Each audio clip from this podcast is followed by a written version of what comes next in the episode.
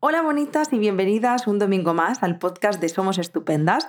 Estoy muy feliz de que estés escuchándonos eh, este domingo porque mm, yo ya sé que todos los domingos digo, hoy traemos un temazo, pero es que real sé que este tema era importante que lo trabajáramos y que sé que muchas de vosotras estáis escuchando este podcast eh, sabiendo que, bueno, sintiendo reconocida en lo que vamos a hablar hoy.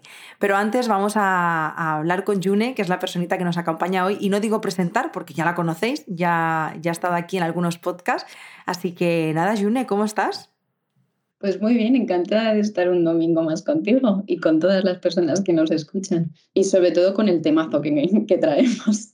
justo estaba pensando eso, digo, y además con este temazo que, que, tanto nos gusta y que tan importante es hablar de él. De hecho, vamos a hablar del el síndrome de la impostora que yo sé que esto además en los últimos eh, dos años es un tema que se ha hecho como súper famoso en Instagram, ¿no? Como que se escucha muchísimo. Em, pero es importante, ¿no? Que veamos qué significa realmente este síndrome, ¿no? ¿Qué es? Eh, ¿Cuál es el origen? Si tiene relación o no con la procrastinación, qué tipos de impostoras eh, existen, qué podemos hacer si nos encontramos, em, pues que estamos ahí, ¿no? En este, en este síndrome de la impostora. Pero antes me gustaría deciros, iba a decir recordar, pero claro, si no lo he dicho antes, pues no lo sabéis. Eh, que June eh, este, este, la semana que viene, de hecho, el sábado, va a estar impartiendo un taller sobre autoexigencia y perfeccionismo. Sé que es un taller, bueno, sabemos que es un taller que os encanta, que es muy importante que hablemos de él porque a veces nos quedamos atrapados con esos estándares imposibles y sentimos mucha frustración por no estar llegando. Así que si te sientes reconocida en esto que hemos dicho o en algo de lo que vayamos a hablar en este podcast, bueno, de hecho el hecho de que estés aquí escuchándonos ya nos da mucha información, te invitamos a que te, unas al, taller de la semana que viene. De hecho, eh, os dejamos el enlace por ahí abajo para que lo podáis ver y que estéis con June, que es absolutamente maravillosa. Entonces, bueno, June, vamos a empezar por el principio. Em, ¿Qué es esto del síndrome de la impostora? Bueno, vamos a ir dando como unas pistas y unas pinceladas a ver qué nos va sonando o con qué vamos resonando un poquito, pero bueno, el síndrome de la impostora cabe decir que es multicausal y suele ser un reflejo de nuestro autoconcepto y a su vez está muy relacionado con nuestra inseguridad y con nuestra falta de confianza en nosotras mismas. Y lo que suele esconder detrás es que hay un miedo muy grande a ser descubiertas. Es como a que se descubra que soy un fraude es decir, nos cuestionamos también nuestras propias habilidades y al final estamos pensando que estoy engañando a la otra persona y que en algún momento va a descubrir mi yo real y que claro, ese yo real pues no es suficiente. Y bueno, esto principalmente se suele, o sea, suele aparecer mucho en las situaciones novedosas, ¿no? Cuando nos encontramos también en situaciones a las que todavía no nos hemos enfrentado, se nos suele disparar esto. Pero claro, aquí decimos, mm, ya, pero yo ya llevo tiempo y esto no se me quita. Entonces yo aquí suelo decir mucho también a veces en sesiones, entonces esto ya es que huele a perro viejo. Esto ya no es de ahora ni es nuevo. Esto ya hay cosillas que vienen ya un poquito detrás y con todo lo que estabas mencionando, ¿no? De, de la autoexigencia, del perfeccionismo, es algo que vamos a ir viendo a lo largo del podcast y también algo que me parece muy importante que suele ser lo que lo suele mantener, que son las creencias. Entonces, ¿Cómo saber también un poquito si soy una impostora? Y vamos a empezar dándole un poco unas pinceladas acerca para ver si me reconozco. Entonces, eh, ¿cómo saberlo? Viene muy ligado al final con todo el tema de los pensamientos y el diálogo interno. Entonces, no sé si os sonarán estas frases que vamos ahora a poner un poquito sobre la mesa, digamos, como por ejemplo cuando hay algo que me tengo que preparar, ¿no? Una exposición o un trabajo y yo ya tengo como cierta experiencia con esos conocimientos, de repente dudo dudo de que aquello que yo crea eh, sea lo que vale o me lo cuestiono y empiezo a leer sobre todo, a formarme e incluso buscar validación externa ¿no? y comprobar que si esto que pienso entonces está bien. Por ejemplo, otra situación es cuando por fin siento que voy a encontrar ese máster, ese curso, esa formación, ese libro, que es como de repente la fuente de la, de la sabiduría, ¿no? Y voy a de repente ser súper buena profesional. Es como, es atribuirle a algo externo eso que justo estaba necesitando para sentirme mejor, muy buena profesional, muy buena lo que sea, ¿no? Luego también cuando, por ejemplo, nos están dando eh, un halago o hemos conseguido algo como que se pueda catalogar como algo exitoso, ¿no? De un logro que hemos conseguido, eh, lo atribuimos, por ejemplo, a que ha sido buena suerte, a que, bueno, pero es que era muy fácil. ah, bueno, es que seguramente mm, me ha puesto esta nota porque es que le doy pena. O, por ejemplo, que es algo de repente que le pasa a todo el mundo o que lo consigue todo el mundo. Eh, ¿Qué más cosillas? Si también siento que me frustro, ¿no? Si veo que hay situaciones en las que siento que me requiere más esfuerzo del que debería requerirme, ya caigo en el, es que no valgo para esto. O, por ejemplo, cuando yo siento que no puedo cometer ningún error, aunque errores los cometemos todo el mundo, parece que si yo ya cometo un error es que no sirvo. Entonces, bueno, si con alguna de estas frases nos hemos sentido reflejadas, sí, bienvenida, impostora. Bienvenida a este podcast, señora impostora. en Somos Estupendas hay un espacio para ti. Te entendemos. Jo, es que de hecho, eh, yo creo que, Yune, las personitas que nos estén escuchando, que estén ahí, que mujeres en su mayoría, y luego hablaremos de esto, relación de esta temática con el género, ¿no? Pero que estén ahí con su checklist de todas las cosas que has dicho yo creo que han marcado más de dos y más de tres tranquilamente. ¿eh? Em, es un tema, vamos, es que a quien no le pasa, o sea, hay quienes no, ¿eh? pero que, que es súper frecuente. Y lo hemos normalizado completamente. Sí, sí, sí. De hecho, lo hablaremos un poquito más adelante con lo que tenemos preparado, pero a veces también entra ¿no? el punto como de, de la modestia y de parece que no, no, yo no tanto, porque claro, atribuir un gracias o un sí, esto es mío, ¿no? Ese autorreconocimiento parece que es como, uff, qué egocéntrica. Entonces ahí hay como una doble trampa, Pues venga, vamos a descubrirlas. Y de hecho, hay una parte que a mí me gusta mucho de los podcasts y es cuando entramos en los orígenes. A mí me gusta siempre saber qué nos lleva a esto que nos está pasando ahora, ¿no? Y, hablando del síndrome de la impostora, yo creo que es importante que pudiéramos hablar, June, de cuál es el origen de este síndrome, cómo se da. Sí, absolutamente. O sea, al final vamos a hablar luego de una rueda, pero un poquito esto que comentaba antes de que cuando ya no es una situación nueva y es algo que ya viene de antes, ¿no? Ese perro viejo, a qué, a qué se refiere, ¿no? Y muchas veces esto viene, por ejemplo, de un estilo educativo basado en la exigencia o en el sacrificio, por ejemplo, unos progenitores o progenitoras que han sido exigentes. Eh, situaciones también o una, educación en la que todo el reconocimiento, digamos, o todo el refuerzo positivo se ha volcado más en el resultado y menos, digamos, a, a ese camino, ¿no? Entre comillas. Y bueno, todo este tipo de experiencias al final lo que suelen generar es una sensación, pues suelen tener como un resultado de sentir que nunca soy suficiente o que no soy suficientemente, aquí introduces la palabra que quieras, buena, mm, responsable, eh, estudiosa, lo que quieras, que no sirvo, que no valgo, que no soy capaz, que soy tonta, que soy inútil, que no soy importante. Entonces vemos que hay muchas creencias al final que son las que, debido a estas experiencias, ¿no? O a estos estilos de, crianza y demás, que pueden haber tenido este impacto y ahora están generando todo, digamos, como esta bola para intentar como sobrecompensar, ¿vale? Que esto es algo que hablaremos también después un poquito de las herramientas que recogemos un poco en nuestro día a día, creyendo que nos estamos alejando de esas creencias y esas sensaciones que nos generan malestar, pero que a la vez pueden estar reforzando el que me meta en una rueda, que esto es ahora lo que, lo que voy a explicar, que es un poco que al final detrás de todo esto ¿vale? está la autoexigencia y el perfeccionismo. Y la autoexigencia y el perfeccionismo muchas veces suele ser esa herramienta que intenta compensar esa sensación de no ser suficiente. Yo siento que, por ejemplo, eh, con mucho esfuerzo y con mucha perseverancia y cuanto más me exija y cuanto más me esfuerce y más presión me meta, mejor lo voy a conseguir. Entonces, lo que intento siendo exigente y perfeccionista es como alejarme de esa sensación de no ser suficiente. Entonces, es como si hubiese ahí un pequeño diablillo metiéndome con el tridente, ¿no? De aléjate de esto, aléjate de esto, pero la manera de alejarme es a través de otra amiga que se llama la crítica o el juicio interno.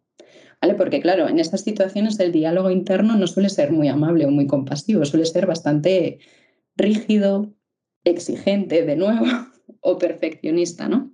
Entonces, toda esta parte como de juicio o de crítica interna, lo que suele hacer es como mantener, ¿vale? El, el, malestar y mantener también al final toda la presión y desconectarnos también de otras necesidades que son importantes tener en cuenta y hace que se genere la, la rueda que voy a explicar a continuación, ¿no?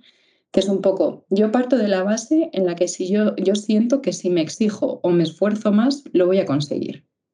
Entonces, yo me meto, vamos, en una rueda de a tope, básicamente, de estar trabajando en el hacer, ¿vale? Estar instaladas mucho en el hacer, en el hacer, en el hacer. Entonces, estar instaladas en el hacer, lo que no hago es permitirme descansar y relajarme o parar.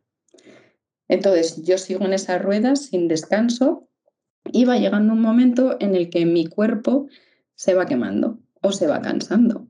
Entonces, toda esta sensación me va generando malestar e incomodidad y aquí entra la otra amiga, la procrastinación, que parece la que me frena de golpe. ¿Vale? Y empiezo a procrastinar. Entonces, ¿qué pasa? Que de la procrastinación empiezo a sentir que eh, estoy fallando, ¿vale? Porque me he parado, no lo estoy haciendo, o soy una vaga.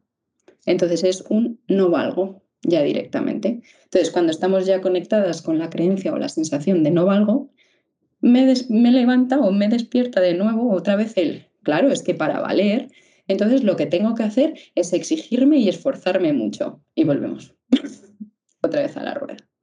¿Vale? Entonces, bueno, el resultado de todo esto es darme cuenta que yo le atribuyo como mucho poder o mucho malestar o siento que si yo no fallase o yo quizás dejase de ser procrastinadora, todo iría fantástico. Y aquí esto es lo que yo siempre digo, que la procrastinación es como la amiga que nadie quiere tener, pero realmente esconde muchas más cositas, ¿no?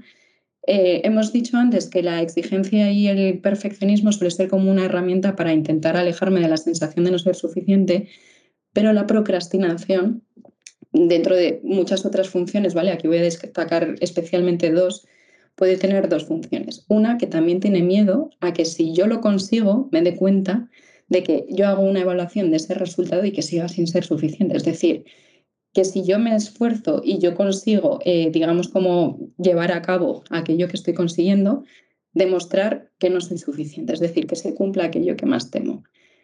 Y por otro lado, también la procrastinación me frena de golpe porque como estoy desconectada de mis emociones y de mis sensaciones, me dice, como sigas metiéndote caña, vas a reventar.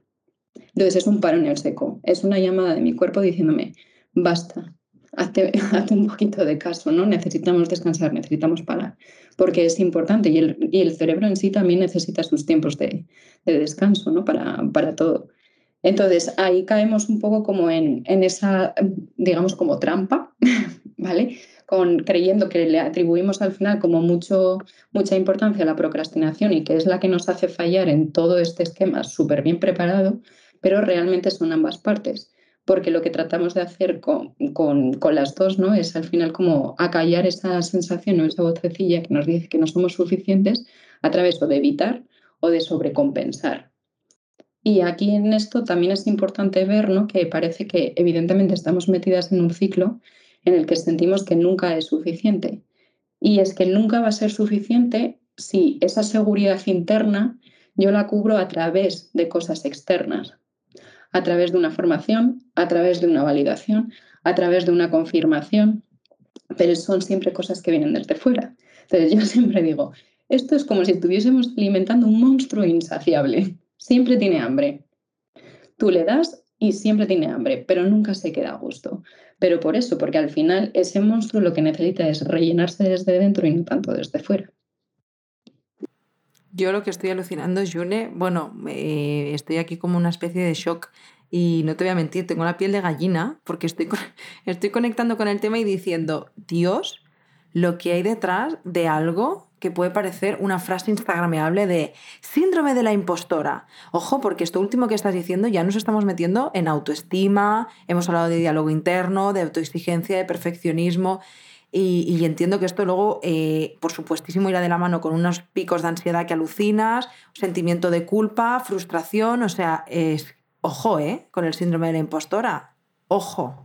Absolutamente. De hecho, todos los procesos o círculos viciosos que van acompañados con crítica interna llevan culpa y llevan culpa que no, o sea, que es una culpa, no es la culpa de la que me hago responsable, ¿no? Que a veces, bueno, eso sería otro tema, no me voy a meter con el tema de la culpa, pero es castigadora esa voz. Entonces, a nivel de autoestima y de seguridad, no deja de estar reforzando lo poco que valgo. Eso es muy fuerte. Mm. Desde mí hacia mí. Y yo aquí digo, ¿cómo no voy a necesitar, ¿no? O cómo no voy a buscar, o cómo no voy a exigir o a pedir que por favor me digan si soy suficiente o soy, soy válida, ¿no? Estoy tratando de rellenar algo que me hace mucho daño. Es que es un hueco. Wow. No, es que además, yo de verdad estoy pensando en la cantidad de personas que puedan estar escuchando este podcast, porque ya hemos hablado de la procrastinación, estuvimos hablando con, Julia hace unas semanas de este tema. Em, sí que es verdad que eh, allí salió el síndrome de la impostora, pero de forma muy sutil, y, yo creo que este podcast complementa muy bien estos dos podcasts pero estoy alucinando porque me pongo en la piel de las personitas que nos puedan estar escuchando, que quizá venían desde un lugar más eh, inocente, ¿no? De, bueno, yo creo que me siento que bueno, ¿no? Tengo el síndrome de la impostora y que realmente eh, abres una puerta y te das cuenta de que, jo, que esto es mucho más complejo de lo que nos imaginamos, que es mucho más doloroso de lo que nos imaginamos, que realmente hay muchas personas sufriendo detrás de esto, porque al final tiene que ser muy, tiene y es muy difícil lidiar con, estos sentimientos y estos, eh, lo que has dicho, ¿no? Estos círculos viciosos infinitos de la rueda que no para, que no para, que no para y, decir, ¿y cómo, qué hago? Totalmente. Y la angustia no cesa. Y es que al final, bueno, esto es algo que siempre rescato mucho en, las sesiones y es que el sentirme suficiente puedo decir que es como una necesidad primaria de supervivencia emocional y física. ¿no? O sea, si ya nos, bueno, nos retrocedemos a toda la base como más biológica, eh, aquella, aquel animal que no es aceptado en la manada, ¿no? Está destinado a la muerte. Entonces, emocionalmente es como si viviésemos eso. El hecho de que yo no soy suficiente, que tengo riesgo a ser rechazable, emocionalmente tiene un impacto como de esa sensación tan horrible, ¿no? De puedo ser, me muero, básicamente. es peligro, una en el cuerpo, ¿no? Pero eso es de peligro o de, alerta. Hmm. Entonces, sí, como tú bien decías, Yaiza, a veces parece como ese tema que ay, mira, sí, tengo esto, pero empiezas a rascar y te encuentras con muchas puertas y dices, ostras, lo que esconde todo esto, ¿no? Y, joder, es algo que también nos encontramos a veces, ¿no? Y que hay personas que a veces me dicen, pero esto es una chorrada, ¿eh? Y yo digo, vamos a tirar de la chorrada, porque si para ti es importante es por algo y vamos a averiguar, ¿no? ¿Qué hay detrás de todo esto? Y ya verás que tiene un impacto mucho más grande de que a veces tenemos conciencia. Y bueno, desde ahí es desde donde se trabaja. Hoy, de hecho, Jun esto me está conectando mogollón antes que lo hablábamos con el taller, ¿no? Que a priori puede ser, yo me alegro de, de, aquellas personas que simplemente por ver autoexigencia y perfeccionismo, bueno, parece ser que yo lo puedo tener, me apunto pero que parece como, bueno, pues ya está, una tontería, autoexigencia. Bueno, pues yo es que, es que incluso te voy a decir una cosa, June, yo siento que socialmente la autoexigencia es premiada, es valorada como algo positivo, porque yo escucho a muchas personas, especialmente influencers, personas que no es por culpar a los influencers, ni muchísimo menos, pero son personas que al final, pues son personas que sigo y que están ahí que, y que ves un poco cómo se relacionan. Y dicen, no, es que yo soy una persona muy autoexigente. Como si eso fuera algo positivo, ¿no? Una virtud. Claro. Y luego vas a un taller como por ejemplo el espacio que, que abrirás, ¿no? que abriremos la semana que viene y, y, joder, piensas, es que es la oportunidad para darnos cuenta, como este podcast, de que detrás de esto hay cosas muy importantes, que es importante que trabajemos y que se pueden trabajar, que esto es algo que hay que decir, ¿no? Absolutamente, sí, sí, es que socialmente está como muy premiado el hacer y es que el no descanso, es que muchas veces me he encontrado en situaciones ¿no? en las que dices, ay, pues yo tengo 15 días de, vacaciones, ¿no? O yo tengo un horario de 8 a 3. Joder, qué bien vives, es que madre mía, qué bien eh, te lo pasas, es que tal cual. Y parece que se toma como si no hiciese nada o eso fuese como ser una vaga o un vago, ¿no? Y luego ves como, joder, pues yo trabajo de, de 10 a 11, eh, trabajo 12 horas, wow, madre mía, cuánto trabajas, sé qué, y parece que encima eso te tienen que pagar un montón, entonces ya se atribuye como al éxito, ¿no? También a nivel como monetario o económico, y dices, wow, espera un poco a dónde nos estamos yendo, porque además esto del hacer es parte de la rueda que comentábamos antes. Y eso el círculo, la angustia, el estrés y sentir incluso el hecho, o tener la creencia, mejor dicho, que si no hago 12 horas es que yo no trabajo lo suficiente. Entonces, ¿dónde me deja el no trabajar lo suficiente? Pues que no hago nada. Y nos quedamos ahí. Total. June me preguntaba si tú crees que hay diferentes tipos de personas impostoras. Dentro, de, dentro del abanico de la galería, de la gama cromática de los de las personas eh, síndrome, que tienen el síndrome de la impostora, ¿nos encontramos diferentes tipos o es un patrón que se repite una y otra vez? Sí, nos podemos encontrar con diferentes tipos, incluso, bueno, pues al final personas que dicen, jolín, pues es que creo que soy todas, todas, todos esos tipos, ¿no? Hay unas, por ejemplo, que se caracterizan por tener o por ponerse ¿no? esas metas inalcanzables o tan altas que dices, es que ni aunque tenga ocho vidas, básicamente. Entonces está en una sensación constante de no llego. No llego, no llego, no llego. Y claro, no llegar es no soy suficiente o no valgo, no soy capaz. Y ahí se va reforzando ¿no? esa dinámica.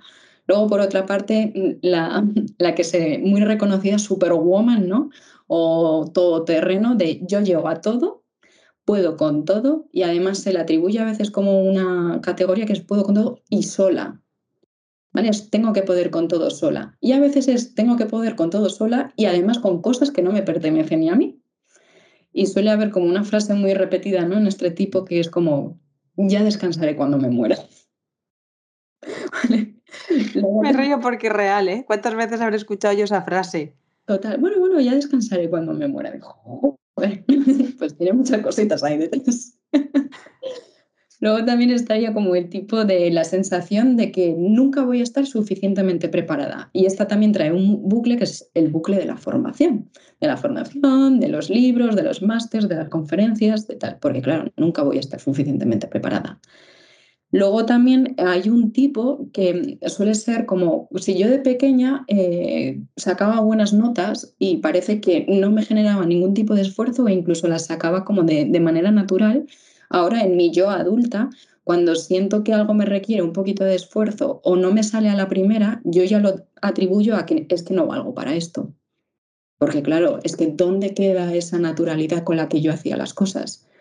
De repente es como, no me identifico con esa, esta no soy yo, entonces es que no valgo para esto.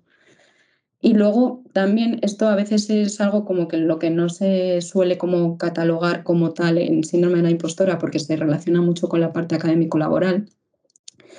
Pero hay otro tipo de impostoras que para mí tienen como más relación con, el, con la propia vida, ¿no? El sentirme impostora de mi propia vida y sentir que tengo que estar continuamente poniendo máscaras porque digamos que el riesgo a que descubran mi verdadera yo es muy grande. Tengo miedo de que descubran mi verdadera yo y que se vayan a dar cuenta de lo poco que valgo, vamos a decir, ¿no? Y aquí es el, miedo, ¿no? A esconderme detrás de una máscara para no ser rechazada o no sentir que soy rechazable. E incluso este tipo de máscaras a veces pueden dar situaciones en las que ni yo misma sé quién soy, porque he tenido que construirme tantas máscaras para evitar ¿no? todo este malestar que me he perdido en todas ellas. Y este tipo de, impostoras, por ejemplo, están relacionadas con el sentirme impostora como amiga, sentirme impostora como hija, sentirme impostora como pareja de, sentirme impostora como madre, sentirme impostora incluso como mujer o como sentirme impostora como persona, ¿no? Que esto es un poco lo que hablabas un poco antes de Yaiza sobre la cuestión de género las etiquetas, las exigencias también ¿no? puestas desde la sociedad a las mujeres y sentirme que incluso estoy fallando como mujer o que no soy suficientemente. E introducimos aquí todo tipo también de estereotipos y estas cosas. Es que no, me parece súper importante hablar del género porque eh, antes que nos conectábamos, antes de conectarnos June y yo en micro cerrado, hablábamos de, yo le decía, ¿no? Yo siento también como que este síndrome de la impostora tiene mucho que ver con el género y que es una problemática de género. Y, y, hablábamos de que en parte sí, incluso esos estándares, esas creencias, esas etiquetas que se nos han puesto, bueno, no hay más que verlo, la Superwoman, o sea, nosotras tenemos, debemos, tenemos que poder con todo y si no puedes, eres una mujer de mierda. O sea, es un poco esto socialmente. Claro, ¿cómo no vamos a tener este síndrome? Es que es inalcanzable. Perdona que te diga, no, no podemos. No, no, es que es imposible, básicamente. Claro, y la autoexigencia, ¿no? Esa autoexigencia, ese perfeccionismo, tenemos que ser perfectas. Y aquí lo podemos llevar a muchas cosas. Entiendo que estamos hablando del síndrome de la impostora, pues que podemos llevarlo a tenemos que estar guapas, tenemos que ser amables, tenemos que ser eh, simpáticas, tenemos que ser buenas eh, trabajando, tenemos que ser buenas en casa, tenemos que ser buenas madres, tenemos que ser buenas todo. ¿Cómo se puede? Yo lo siento, pero no. Claro, y ahí está el punto de lo que hablábamos antes, de que si fallo, ya de repente fallar en algo de todo eso ya me convierte en no soy suficiente o no valgo, no soy capaz, automáticamente. Es, ya no he cumplido ¿no? con todo ese lo que debería o tendría que. Y aquí es donde yo dejo de lado lo que yo quiero. Claro, y de hecho yo creo que aquí, June, parte del ejercicio que ahora lo veremos, ¿no? El cómo trabajarlo, pero sería quizá también darle un nuevo significado a qué pasaría si no puedo con todo, ¿no? Esa pregunta de, vale, no podemos con todo. ¿Y qué pasa si no podemos con todo? Ojo, porque quizá no pasa nada. quizá aprendemos a tocarnos el toto en el sofá, que está muy bien. sí, sí, yo me encuentro a veces en sesiones que digo, para, o sea, es que tus deberes son parar y mira a ver cómo te sientes. O sea, pero tírate en el sofá, hazte un mollo, ponte un té, coge un libro, un poco de música y no hagas nada. Digo, ostras, es que parece que hasta mandar como tareas, ¿no? Entre comillas, el no hacer nada, wow. Ya, incluso ahí, ¿no? Se ve también como el, en serio, pero, pero parar, parar de verdad, ¿no? Y junto con esto que has dicho, dice que me parece una pregunta maravillosa, ¿no? El hacer es, ¿qué temo que pase si paro? ¿Vale? Que ahí encontramos ya más raíz y ya vamos viendo con qué me conecta de antes de ese perro viejo. Esa es más pregunta de psicóloga 100%, ¿eh? No, es que de hecho, fíjate, porque esto eh, estoy pensando, claro, yo mm, he pasado por este proceso, lo he trabajado bastante en, terapia y, iba a decir algo y se me ha olvidado, pero iba, relacionado con esto, se me ha olvidado. Ah, sí, em, yo me acuerdo que cuando uno de los ejercicios fue vamos a parar, vamos a no hacer nada, yo lo que pensaba es, bueno, esta tía, mi psicóloga, pero yo pensaba, esta tía no sabe lo que está contando, yo no me puedo permitir parar, porque claro, es que si paro, eh, mi trabajo se va a la porra, eh, no sé qué, no sé cuántos, o sea, de verdad, nos hemos creído ese cuento. En serio, nos lo hemos creído. Entonces e, está tan intrínseco en nosotras que yo me acuerdo que yo tenía unos debates internos, unas luchas, que yo quería hacer caso a mi psicóloga, pero al mismo tiempo era como, es que esta tía no se entera de nada, yo no puedo hacer eso que me pide, no puedo. Y claro que puedes, pero es muy difícil desprenderte de este hacer, hacer, hacer. Absolutamente, sí, sí, ya no solo porque lo que hablábamos un poquito antes, ¿no?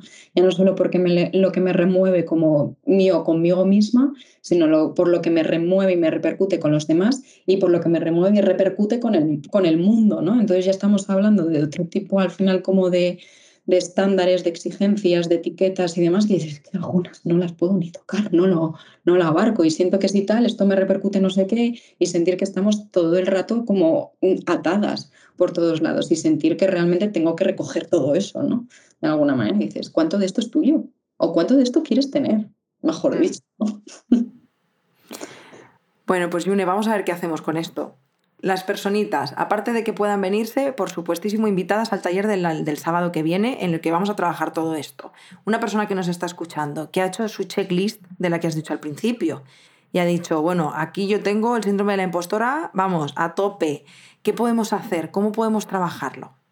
Vale, o bueno, lo primero es al final, bueno, he preparado como unas preguntitas que lo que quiero es al final como que sirvan también a modo de, reflexión, de replanteamiento y también para ir viniendo, o sea, ir como reconociéndola, ¿vale? A esa yo impostora o yo fraude, cada uno le puede poner el nombre que, que ella quiera, que realmente eso siempre lo utilizo mucho, que es le vamos a poner un nombre porque así me ayuda más a identificarla y cuando yo la identifico ya genero una separación interna, entonces ya no la siento más tan yo, entonces me consigo generar una distancia, entonces ya la puedo ver como una parte de mí, no yo.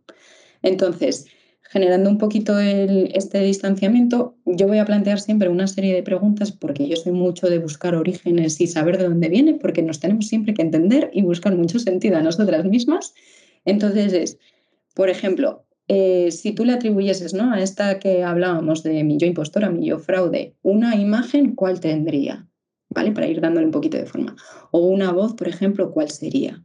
Y aquí me empiezo a preguntar si me recuerda a alguien o si aquello que me digo en esas situaciones lo había escuchado o sentido anteriormente, dónde y de quién. También tenemos que observar, ¿vale?, ante qué situaciones aparece o si me aparece con determinadas personas, ¿vale? Y luego aquí vienen también estas preguntitas de cuándo he aprendido yo a que mi valor como persona viene exclusivamente de mis logros. ¿Cuándo y dónde he aprendido a que determinados pensamientos, emociones o acciones no están bien y o he sufrido una consecuencia negativa al respecto? ¿He sentido alguna vez que ser yo no estaba bien? ¿Cuándo y dónde he aprendido a que decir que sí a todo y poder con todo sola es lo único que vale? ¿Por qué cosas se me reconocían en la infancia y adolescencia? por mis notas, por mis amigos, por mi responsabilidad, por ser buena, por no quejarme, cuando he aprendido a que, bueno, cuando recibo un elogio, tengo que, por supuesto, mostrarme modesta o humilde y decir, bueno, tampoco es para tanto. Cuando he aprendido a que si me dicen qué guapa estás hoy o qué jersey más bonito tienes, lo tengo que desviar diciendo, bueno, pues tengo un careto que no veas, ¿qué dices? O este jersey sí es súper viejo, en vez de decir un gracias, que no es un gracias a la otra persona, es que también es un gracias a ti. Y, bueno, estas son las preguntitas también un poco a modo de reflexión, donde nos da un poco como los orígenes, ¿no? Y de, de dónde nos puede venir. Pero principalmente lo que, lo que se recalca sobre todo es el trabajo con el diálogo interno, ¿vale?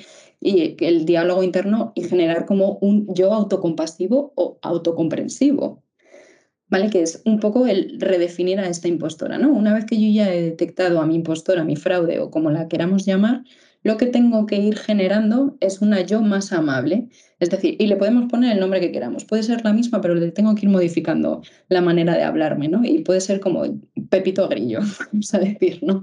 Y tenemos que intentar como el diálogo interno que se vaya modificando y que tenga otra mirada, ¿no? Y empezar a mirarme desde otro lugar.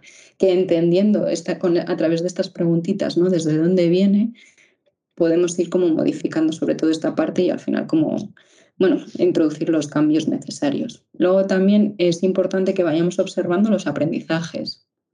No tanto el hecho de lo he conseguido o no y ya hago un check, sino que me llevo de todo esto, ¿no? También tenemos que aprender que esto nos cuesta mucho a compartir y celebrar los éxitos. Las cosas buenas que nos pasan o las cosas que disfrutamos, las cosas que nos gustan. Me parece que no tengo que decirle a alguien, ay, pues mira, me han ofrecido un tal, ¿no? De qué vergüenza, ¿cómo le voy a decir? A ver si la otra persona se va a sentir mal. Es como, celébrate. tenemos que aprender a compartir también eso, ¿no? Luego también con esto viene ligado en ocasiones la baja tolerancia a la frustración, ¿vale? Con todo el tema del fallo, de no ser suficiente, de conectar al final un poco con estas creencias, habría que trabajar un poquito la frustración porque, bueno, generalmente hay muchas creencias también que, que la están activando y hay que trabajarla. Luego también, por supuesto, el, en vez de decirme que ya no sirvo para eso, el tratar de sacar un aprendizaje de esa situación. Si no ha salido como yo esperaba o yo quería, a mí es como, ¿qué me llevo de todo esto? En vez de decir, ya he fallado y es una mierda y ya no valgo a la basura. Es como, vale, pero ¿qué me llevo? ¿Qué me llevo de todo esto? ¿no? Y luego algo que también suele ser como muy importante incidir es que las comparaciones siempre conmigo y conmigo misma. Punto. De porque ahí donde lo que vamos a meter es siempre el reconocimiento. Yo soy la misma que hace dos años. ¿Qué cosas he conseguido en estos dos años? ¿Qué cosas he cambiado? Es como, wow, oye, pues June hace no sé cuántos años, felicidades porque mira todo lo que hemos estado construyendo hasta ahora, ¿no? Ser reconocimiento, pero hacia mí y conmigo. Porque siempre estamos mirando lo que tiene la otra persona o lo que ha conseguido tal. Pero ¿y tú? ¿Tú qué has conseguido?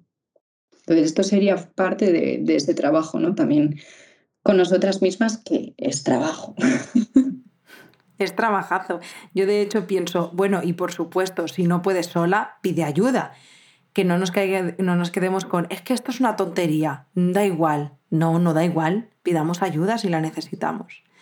Pero, de hecho, mientras te estaba escuchando todas las preguntas, las cuales me he apuntado el minuto en el que lo estabas diciendo para escucharlas después con más cariño, porque eh, estabas haciendo preguntas que digo, bueno, momento terapia, ya estoy entrando yo aquí, eh, eran súper potentes, o sea, realmente creo que te ayuda y te invita a llevar al, consciente, ¿no? El, ostras, vamos a encontrar em, el origen de todo esto para poder trabajar en él también. Absolutamente, es que yo creo que es muy importante el encontrarnos sentido. Es que cuando yo me encuentro sentido y yo empiezo a entenderme, empiezo a mirarme también distinto. Porque es que parece que a veces estoy encerrada en mirar y mira lo mal que hago ahora. Esto todo. Y cuando ampliamos de repente como la mirada, ¿no? Y veo toda mi línea de vida, cómo he vivido y he sentido todo, dices, uy, pues igual no me tengo que echar tanto la bronca. igual tengo que felicitarme por haber llegado hasta aquí. no, y es que además, bueno, esto es algo que hablamos en muchos podcasts, pero en, ahora aquí estamos hablando de este. Eh, creo que es cambiar el diálogo interno ¿no? y practicar un poco más esa autocompasión. nos lleva a vernos con otros ojos, a tratarnos de otra manera y a pensar sobre todo, a que, tratar de que desaparezca esa culpa desde un lugar de, mira, ahora que me he descubierto y me he reconocido en este síndrome de la impostora o en esta autoexigencia o en este perfeccionismo, quizá también es el entender que eso te ha ayudado a llegar hasta aquí. Aunque no sea la forma más óptima, aunque nos estemos haciendo daño y aunque podamos encontrar otras formas más saludables de hacerlo. Coño, he llegado hasta aquí gracias a eso también. Absolutamente de acuerdo con esto que dices, Jaiza. De hecho, al final suele ser algo que suelo reforzar mucho. Es decir, es que para ti ha sido una herramienta o en su día supuso lo mejor que podías hacer con lo que tenías o con lo que sabías. Y evidentemente eso se acaba repitiendo. Si yo no aprendo a hacer las cosas de distinta manera, voy a seguir repitiendo aquello que a mí me funcionó en su día. Por eso entramos en este tipo al final como de, bueno, de herramientas que, que, yo siempre digo, ¿no? De, bueno, pues se ha quedado un poco vintage, ¿no? Está ya, pues con 15 años me sirvió muy bien, pero bueno, si ya tenemos 35, se ha quedado ya un poco obsoleta. Y la pobre dice, joder, pues te agradezco muchísimo hasta dónde me has dejado llegar, ¿no? Hasta dónde también me has llevado, pero aquí te libero y yo puedo aprender otras cosas, ¿no? Mucho más. Pero es que siempre a todos estos recursos que ponemos en práctica por muy disfuncionales a veces que puedan parecer, es que tenemos que estar súper agradecidas, porque no han dejado de ser de representar en algún momento una herramienta. Sin ellas, ¿dónde estaríamos? Pues June, pues nos quedamos con esto, qué bonito. Ojalá que las personas puedan poner esto más en práctica, porque verdaderamente no es un trabajo fácil, pero llegar ahí eh, nos aporta mucha paz. El entender que lo hemos hecho lo mejor que hemos sabido. Y desde este lugar todo se digiere diferente, ¿no? porque si no es agotador, es agotador el saber, coño, ahora tengo esto y encima me siento mal porque lo tengo y encima me siento mal porque, ostras, wow, too much, no se puede, no, se puede. Oh, pues June, un placer como siempre, es un tema que me apetecía mucho, pero que mucho tratar. Em, creo además que es como la guindilla de otros temas que hemos ido hablando y que al final todos juntos eh, son contenidos muy potentes, ¿no? Que hacen que las personas puedan ir, em, bueno, haciendo este viaje, como decimos siempre, de mirar hacia adentro y florecer, que para eso hemos venido. Gracias por compartir todo lo que has compartido de forma tan clara, tan específica, tan todo, perfecto. Muy feliz, June, muy feliz. Muchísimas gracias, Yaito. Para mí es un placer, de verdad. Oh, ahora solo espero que muchas personas tengan el gustazo y el pedazo de placer y honor de compartir contigo espacio el sábado que viene para seguir hablando de autoexigencia y perfeccionismo, que sé que de hecho el último taller que impartiste el, año pasado, eh, las personitas acabaron súper felices, contentas, agradecidas, eh, ya están como eh, Team June fans. Entonces, bueno, pues que al final nosotras ya sabéis, ¿no? Pero desde Somos Estupendas siempre tratamos de, pensar talleres que os puedan acercar y que siempre tratamos de, escogerlos en base a las necesidades que vemos o que detectamos. Sabíamos que la autoexigencia y el perfeccionismo era un tema que estaba muy latente y que era importante trabajarlo, así que nadie mejor que June para poder hablar de ello. Em, pues nada, June, gracias de corazón y, a vosotras os doy las gracias eh, un domingo más por estar aquí, por escucharnos. Felicidades como siempre por haber llegado hasta aquí por cuidar de vuestra salud mental, por eh, querer estar cada vez un poquito mejor. Así que gracias y felicidades un domingo más. Eh, nada más, que nos vemos y nos escuchamos el domingo que viene. Un besito muy grande. ¡Chao!